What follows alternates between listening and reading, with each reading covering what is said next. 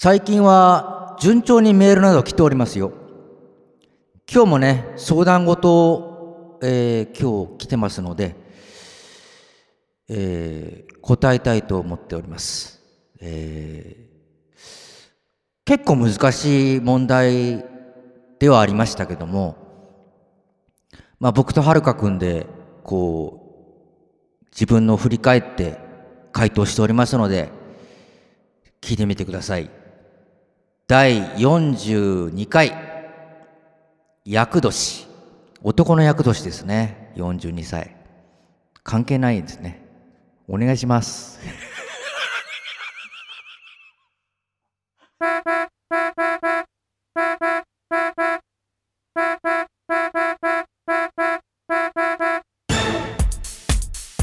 サードクラス、袴田拓のたらこ、たらふく、食っちまったよ。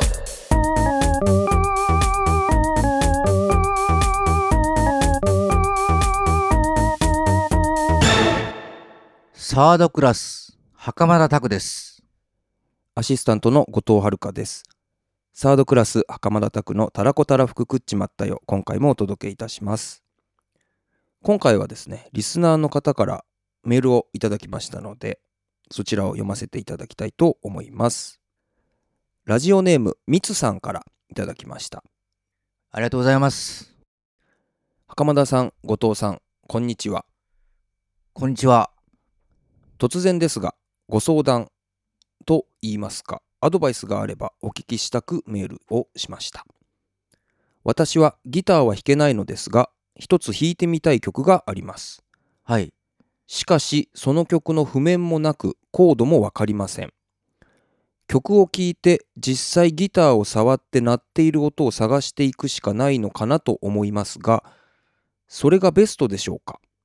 それともコードのこととか理論などギターそのものをまず知ることから始めた方がいいですか？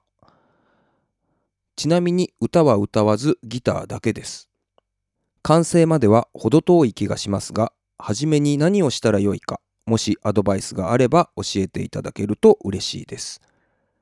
自分で研究した方がためになるかもしれませんが、とりあえずまず一曲弾いてみたいとなると、わかる人に聞いて教えてもらうのが良いでしょうか。袴田さん、後藤さんが初めて曲をコピーした時の苦労やコツなどもあれば合わせて教えてください。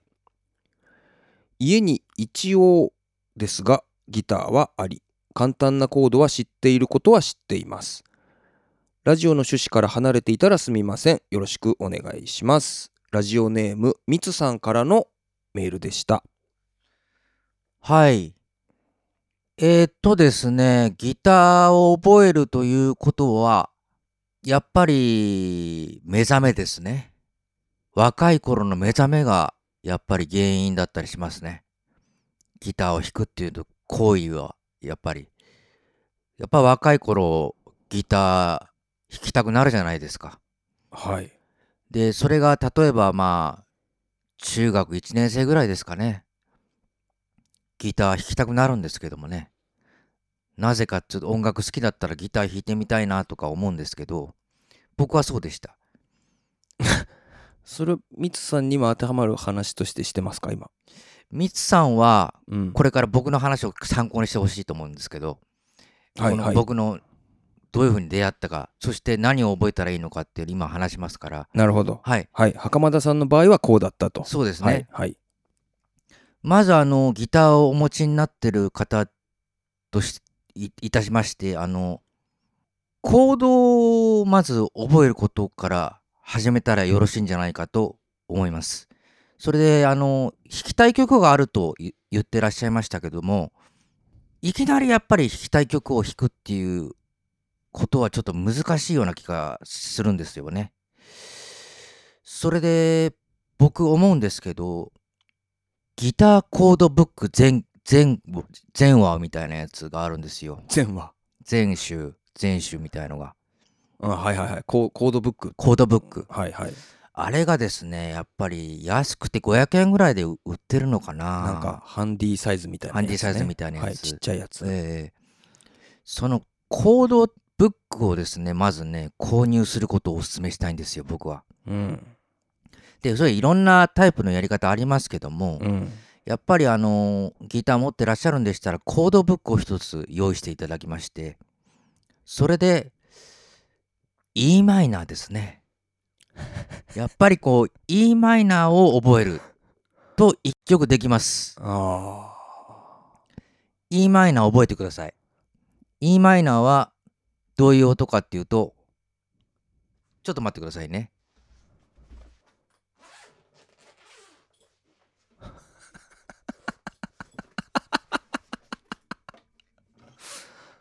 e マイナーはどういう音かっていうと、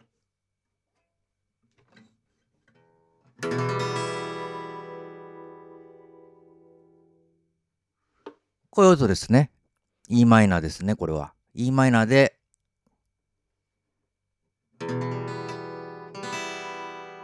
まずこれ、綺麗に鳴らせること。ちょっとね、チューニング甘いですけども、これですね。これでオホーツクの方では大人気になりました、私。ですね。これですね。何が弾けるか、これで。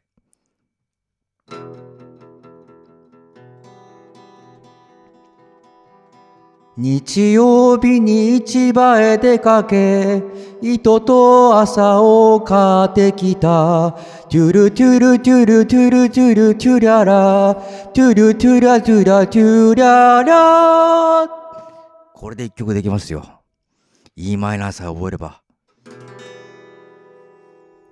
ですのでですね、あの曲まず e マイナーで1週間という曲を覚えていただいて、そこからコードブックに行って耳コピですね。そこは難しいんですけども、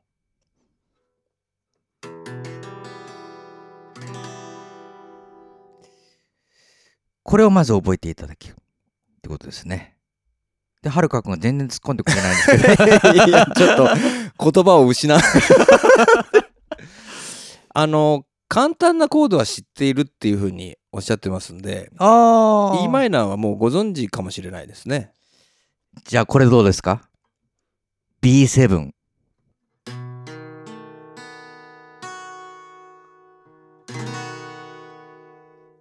これですよ。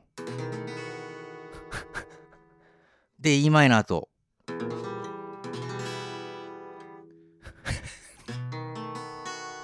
これだけですよ。で、これで、挟むだけで、これで挟む、B7 を挟みます。これだけですよ。これでもう、あなたは英雄と言われますね。会社に持ってってください、ギター。そして、e マイナーと B7 でもう、すべての注目を集めることは間違いないと思います。で、あのー 相談の趣旨を覚えてますか？あ、ちょっと待ってください。一回しまいます、いやその中1で弾きたくなるとかじゃまずもうい全然ミツさんのええ。あの実情に即してないような気もしたんですが。ええそうですね。でもまあ、コードブックはまず500円ぐらいで用意するのは一番いいと思いますね。うん、まあええ。まあそれは一冊あってもいいかなとは思うんですけどええ。それだけ見て覚えるっていうのも酷じゃないですか？何かこうあ取っかかりとなるようなええ。曲があってそれを弾きながらコードを覚えていくという方が何かこう身になりそうかなって僕は思うんですけど。はるかくんはそういう派だったんですか？やりやり方って。な最かなか初覚えた時。こううん。曲という単位なしでええ。コードブックだけあってええ。コードを覚えていけっていうのはええ。退屈というか。ああそういうもんですかねやっぱり。じゃあ。あとまあ耳コピをする必要に迫られているっていう状況ですよね。要はあの譜面がない曲を弾いてみたいっていうことなんでそれを実現するにあたってどういう方針を持てばいいかっていうご相談だと思うんですけどそうですね曲を聴きながらそれにこう合わせてギターで音を取っていく方法がいいのかはいはいはいはい。そういうことをする前にまずコードとかギターそのもののこ勉強をまずするべきかどっちがいいかっていうんうんうんうご質問ですね。うーん。これはなかなかこうどっちって言えないかなって気もするんですけどそうですね。人それぞれなところはありますよね。うん覚え方ってね。そしてコードとか理論とかを勉強してからっていうのもちょっと硬いですよね。なうん、硬いっていうかこお気軽じゃないっていうかう、。うんうん道のりが遠くてこうななんかこう諦めたくなりそうなんん雰囲気もあるというか。そうですね。だから、でもやっぱり曲をとりあえず一回ひ弾けるようにな、何でも、うん何でもいいったら失礼ですけど、まあそんなに難しくない曲をね。で、僕なんかはやっぱりその、正直言いますと、学生時代はその、長渕剛とかが割と、乾杯なんていうのはうん。教科書に載ってたもんですから。その乾杯とかをちょっとかじって、あの、弾いたっていうのが最初だったような気がしますね。あはい。あのー初めて曲をコピーした時のええ。話も聞きたいということでしたが。ええそうですね。なんか乾杯なんか結構割と難しいコードが入ってなくて、うん。ええそれで当時流行ってたもんですから、うんうんうん。ちょっと乾杯を弾ければ少しよろし、うんうん。よろしなって感じで。よろしなって感じでだったんですあとトンボね。トンボとかね。あれコード3つですもんね。ウォーウォーウォーですね。はええええでですよね。合ってますよね子供トンボねい。トンボあーあトンボトンボですよね。そうですねあ僕ちょっと今シャボン玉と混ざってたな。リンリンと泣きながら結構知ってますね僕ね まあええ有名どころです有けど名どころ。ですねはいその辺は結構ねシンプルなコードで。そうですねだからこの何でもサードクラスの曲聴いていらっしゃるんでしたらおお。いやメールいただいてるってことはサードクラスの曲を聴いていらっしゃるっていうこと？いやあのそういうお話もありましたよね。ね。以前メールにね。ええ。でしたらコピーするのはやっぱり簡単なのはやっぱり年思い。はあ、はあはあはあ、あれは G で、うん。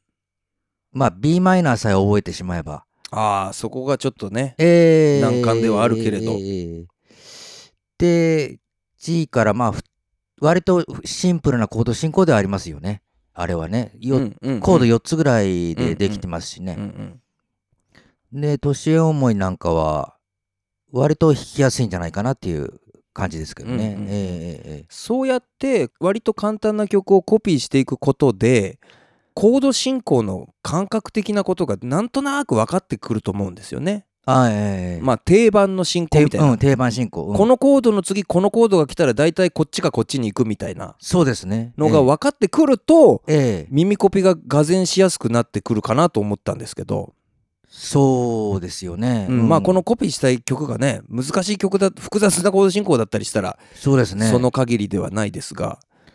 もしもねあのスティーブ・バイとかだったらねすごくなんか僕も弾けませんからねスティーブ・バイね。あの、うん、だからもうスティーブ・バイコピーしたいんですけどそれはもしスティーブ・バイだとしたらええ。やめておきなさいっていう話になりますね。まあその辺でだからねサードクラスぐらいしか言えないですけど年上思いとかまああとは何簡単かな。あれはんあのーまあ自分が好きな曲だからですけど「優しさの中のおせっかい」も。うん割とコード数あれはは少ないですよね。コードは少ないですね。うんうん。ただメジャーセブンスがちょっと入ってくるんですね。A メジャーセブンスですね。で d マイナーセブンですね。A マイナー A あメジャーそっか。A メジャーセブンに D マイナーセブンですかね。大そっ体か。僕 A メジャーで弾いてたかもしれない。だからそれでも キーボードと合わせればそれでもいいんですあけど、うんはいはいはいはいはい。一応まあ音源では A メジャーセブンうんにな。ってまあ A メジャー7って A が1個少なくなったやつですね。そうですよね。ええ。うんうんうん。ですから割とそこも2コードぐらいでいけちゃうのかなあの曲も。うんううんうん。ん。ですね。あそれぐらい簡単なのす。なのはそれぐ一番簡単なのはですねいくつになってもって曲なんですけどもねまあ、ワンコードですからね。ワンコードですね。ええ。はい。C だけですからね。あほぼね。C だけでいきますからね。うん、まあ、そんな感じで、うん、あのバレエコードが入ってない曲からねやるといいかな。ああそうですね、うんうん、やっぱりワンコードって言ってもちょっとバレエコードはちょっとよあんまり難しいかもしれないからやっぱりバレエコードっていうのはあの正波ってやつですね。主に人差し指であ6本全部押さえるっていうフフォームのコードのやつ。うんうんうんだから F とかええ。B とか、ああその辺がうん、まあちょっと省略した押さえ方とでやるとかそういう手もあるんですけどね。ありますね、うん。でもですねこの話はねちょっとねすごいね話なんですけどもね。うん、よくあの多摩の石川浩二さんがよくつぶやくんですけどもね。はい。あのコード進行 F 抑えられないと石川浩二さんは。それで音楽でしっかりやってらっしゃるっていうことですごくあの F 使わないでも曲そういう曲で自分は曲作るって言ってました。あ F を使わない。使わないんです。F のこう押さえ方を簡略化するとかそういうことではなくてはい。F を使わない。F 系のあのこのバレエコード系の音は使わないではあ、はまあだから割とた簡単なって言ったら失礼ですけどまああのシンプルな。シンプルな、ううん。ん。曲でやってるってことをツイッターで書いてましたのであのーじゃあ石川さんの曲をええ。コピーするとしやすいかもしれない。そうですね。たただまあ多摩の石川さんに関しては多摩の方がアレンジされてるらしいんであいろ難しくなってきたりもするんでしょうけどはあはあは。あの石川さんのソロの弾き語りなんていうのはシンプルに作ってるって自分でも言ってらっしゃいますんでうん、そういうのどどこから入るっていうのもありですけどね。うん長渕か石川さんか。うーんまあちょっと極端、ちょっと極端ですかね。ちょっと他にないんですかね。最近はでもね、あの、最近のヒット曲、夜遊びとかですね。うんやっぱ難しいですからね、夜遊びとかは。最近のヒット曲ってやっぱりそのプログラミングっていうんですか、うんそういうのが重視されてるので、うんなかなかギター一本で表現するっていうのは難しいですよね。うんまああいみょんとか。いましたね、あいみょん。僕知ってますよ、あいみょんは割とシンプルなコード進行でやってるって。それギター一本で武道館行ったんですよね。うんだからあいみょんはやっぱりギター一本で表現できるアーティストっていうことですよね。ギター一本でやってんですから。なんかこの最近の曲だとみたいな方向性でいくとええ。僕と袴田さんのこうむ無知が露呈しそうなのであんまり あ、いいじゃないですか、無知でも。この方向で無知でもいや、別に恥ずかしいことじゃないですよ、別に。いやまああの、ま別にいいんじゃないですか、無知でも。じゃあ話変えましょう。はいで、で結局のところは、だから、その、あんまりこう、堅苦しくなく考えるということと、あともう思い切って先生に習っちゃうみたいなのもありますね。あうーんやっぱり一番こううん。確実というかええ効率がいいというか成果が高いっていうかええやっぱ人に教わるええまあちゃんと弾ける人に教わるっていうのはええまあ一番確実な方法っていう感じはしますよね。そうですねう。ん。でまあ正直言いますとこれみんな公表してるからいいと思うんですけどもダイナマイト直樹さんなんてやっぱりギター講師やってますからね。あのギター講師もやってますからうん。そういう方も募集してますんでうん。もし本当にこうやるぞってなったら彼のところを彼って言ったら失礼ですね先輩だからあいい先輩とかあじゃあごめんごめんなさいあの永遠の10 30永遠の何何歳だっけ？あれちょっと年年年年言ったらダメだえっ、ー、となので礼に失礼を重ねて。えーと、なんつうか、えーとにかく、あの、サードクラス、袴田拓のたらこ、たらふく、食っちまったよ。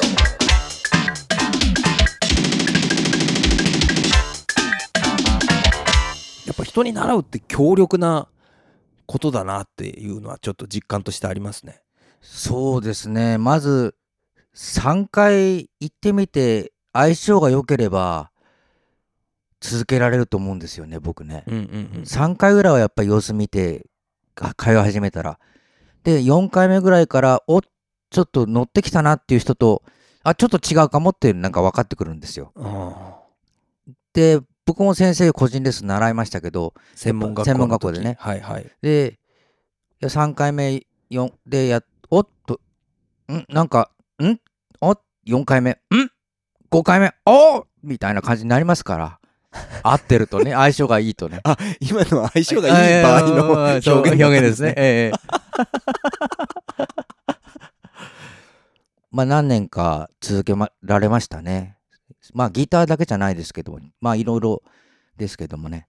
まあじゃあうん、人に習うのもおすすめだよっていう。そうですね、いうん。習ってみるのもちょっと面白いんじゃないかなっていう気はしますね。うんうん。うん。まあもしかしたらねそこまでじゃないんだよなみたいなああこともあるかもしれないですけどね、うん。うん。もうちょっとこう気軽な感じでやりたいっていうことかもしれないですけど。ええいや、気軽、うーん、そうですね。気軽だと、サードクラスのコードでしたら教えられますので、あのー僕の、そうそう。袴田さん教えてくれないんだなって僕ずっと思ってたんですけど今話してて。あ、僕だって、僕教えたらなんかだって、ミツさんとなんか、あの、個人レッスンですか？そういう風になるじゃないですか。どう？個人レッスンなどうどういう風になるの？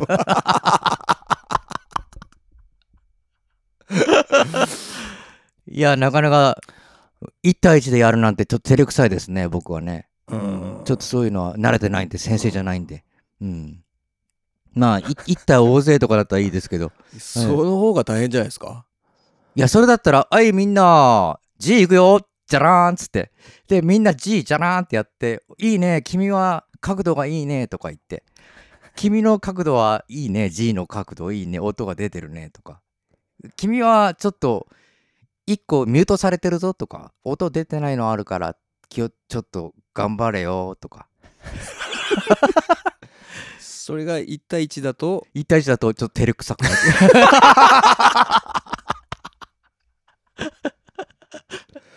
急に照れくさくなっちゃう。うん。だから1対3ぐらいだったらいいですよ。1対3ぐらい。うん。1対1は照れくさいですね、ちょっとね。えー、っとえーっと まあまとめると、はいはい。えーっとまずコードブックを買ってもらってそうですね。で、えええーっとまあ簡単そうな曲そうですね。あとね、うん。その神田さんの曲って結構ね、童謡ブックみたいのがあるんですよ。あ童謡のコードが書いてある本。うんうん。それもあんまり高くないんで、うんうん。童謡だったらみんな、確かにね。音曲も知ってるし。ええええ。うん。音楽の教科書みんな載ってる曲あり有名な曲ありますから。そうですよね。その、うん。簡単そうな曲っていうのがまず分かんないですからね、ええ弾けないとね。弾けないと、だから童謡なんて割とあの最初入門にはすごくよ良かったですね、うんうんうんうん。僕なんかスイカの名名産地なんかやりましたけどね、ええ。まあそういうのでなんかあの覚えていくっていうのも一つのうんあれだと思いますけどね、えそして場合によっては人に習ってみるのもええ。えいいかもしれませんええ。っていうことですね。ええ。うん。そうですね。ごめんなさい、僕、おし照れくさくて、あの、3人ぐらい連れて、あの、3人ぐらい、あの、友達、あ、会社で有名なんでしょ？みつさん。なんか有名っていうかあの、あの影響力があるって言ってたよね。いやいやいや言ってないです。え影響力がこの人はきっとあるんだって袴田さんが言ってたんです。あ、そっか。あの じゃあ、僕のことをちょっと、あの、もし、消しゴムとか、あの辺の曲を聴いてて、えちょっと気になってる方3人ぐらい、ちょっといるんでしたら、あの、あの、教える、きスタジオですね。スタジオで、あの、ちょっと僕少しやることできますよ。ちょっとそういう世界も夢見てるとこありましたし、えあーええ教えるっていうのね。ええだからそういうのもありです。うん。全然乗ります。やりますよ。おうおやります、やります。あの、スタジオ空いてる時に、だから、何月何日の何時にど、どこのスタジオみたいな感じだったら、あの、そこに行きますから、私ギター持って。それで、まず E マイナー弾きますから。まあそこは袴田セオリーとしてね。セオリーとして、やっぱ E マイナーか E マイナーをきれいに出さないと、やっぱり、そっから始めますから。いいメジャーでもいいんじゃないですか？あ、なんかでも、向井修徳さんの、なんか、ポスター見たら、うん。E をきれいにな鳴らすって書いてあったんですよ。うん。うん。そしたらもうロックだみたいなこと書いてあって、うん。僕は E マイナーを鳴らせたらもうフォークだと思う ああまあまあ、うん。もうそこでほそれでもうフォークミュージックはもう E マイナーだと思ってますから、うん、いや、う、うん。ん、だからロッ 僕はロックじゃないから、え僕はロックじゃないから。えそう。断言しちゃうんだ、うん。あの精神はちょっとロックだとか言われることもありますけどもうん、E マイナーでフォークですよ。やっぱり。向井修徳さんはロックでロックで。袴田拓はフォーク。フォーク、だからうん。そんなにきっぱり断言しちゃうんですね。いや自分で言うにはフォーク。大体8割ぐらいの人僕フォークだって言ってますね。それフォークの人からは怒られないですか？いや怒る人もいるんじゃないですかね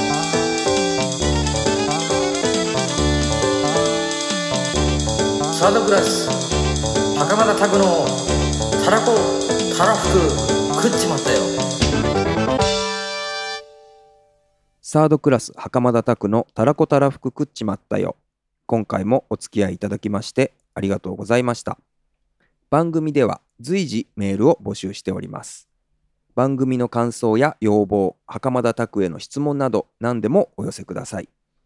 宛先のメールアドレスは袴田たらこ gmail.com ですポッドキャストの各プラットフォームの詳細欄などにも記載がありますので、そちらのリンクからでもメールを送っていただけるかと思います。皆様からのお便りをお待ちしております。それでは次回もよろしくお願いいたします。お相手は袴田拓と後藤遥でした。ありがとうございました。ありがとうございましたサードクラス袴田拓のたらこたらふく食っちまったよ。は